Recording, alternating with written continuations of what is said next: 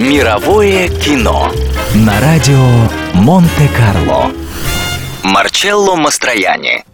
Одним из кумиров детства великого Марчелло Мастрояни был легендарный американский танцор и актер Фред Астер – Позже маэстро вспоминал, как целыми днями пропадал в кинотеатрах, и когда на экране появлялся Фред Астер и начинал танцевать, ему хотелось плакать. Спустя много лет режиссер Федерико Феллини предложил Марчелло сыграть в фильме «Джинджер и Фред» об итальянских танцорах, подражавших знаменитому дуэту. Но Феллини поставил при этом два условия.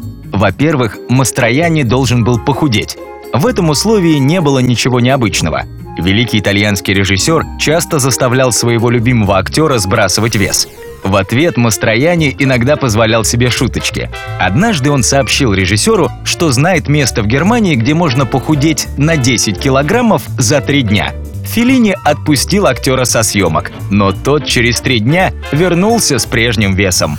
А вот второе требование к роли Фреда оказалось для Мастрояни куда более сложным. Актер должен был позволить парикмахеру сделать проплешины в его прекрасных густых волосах.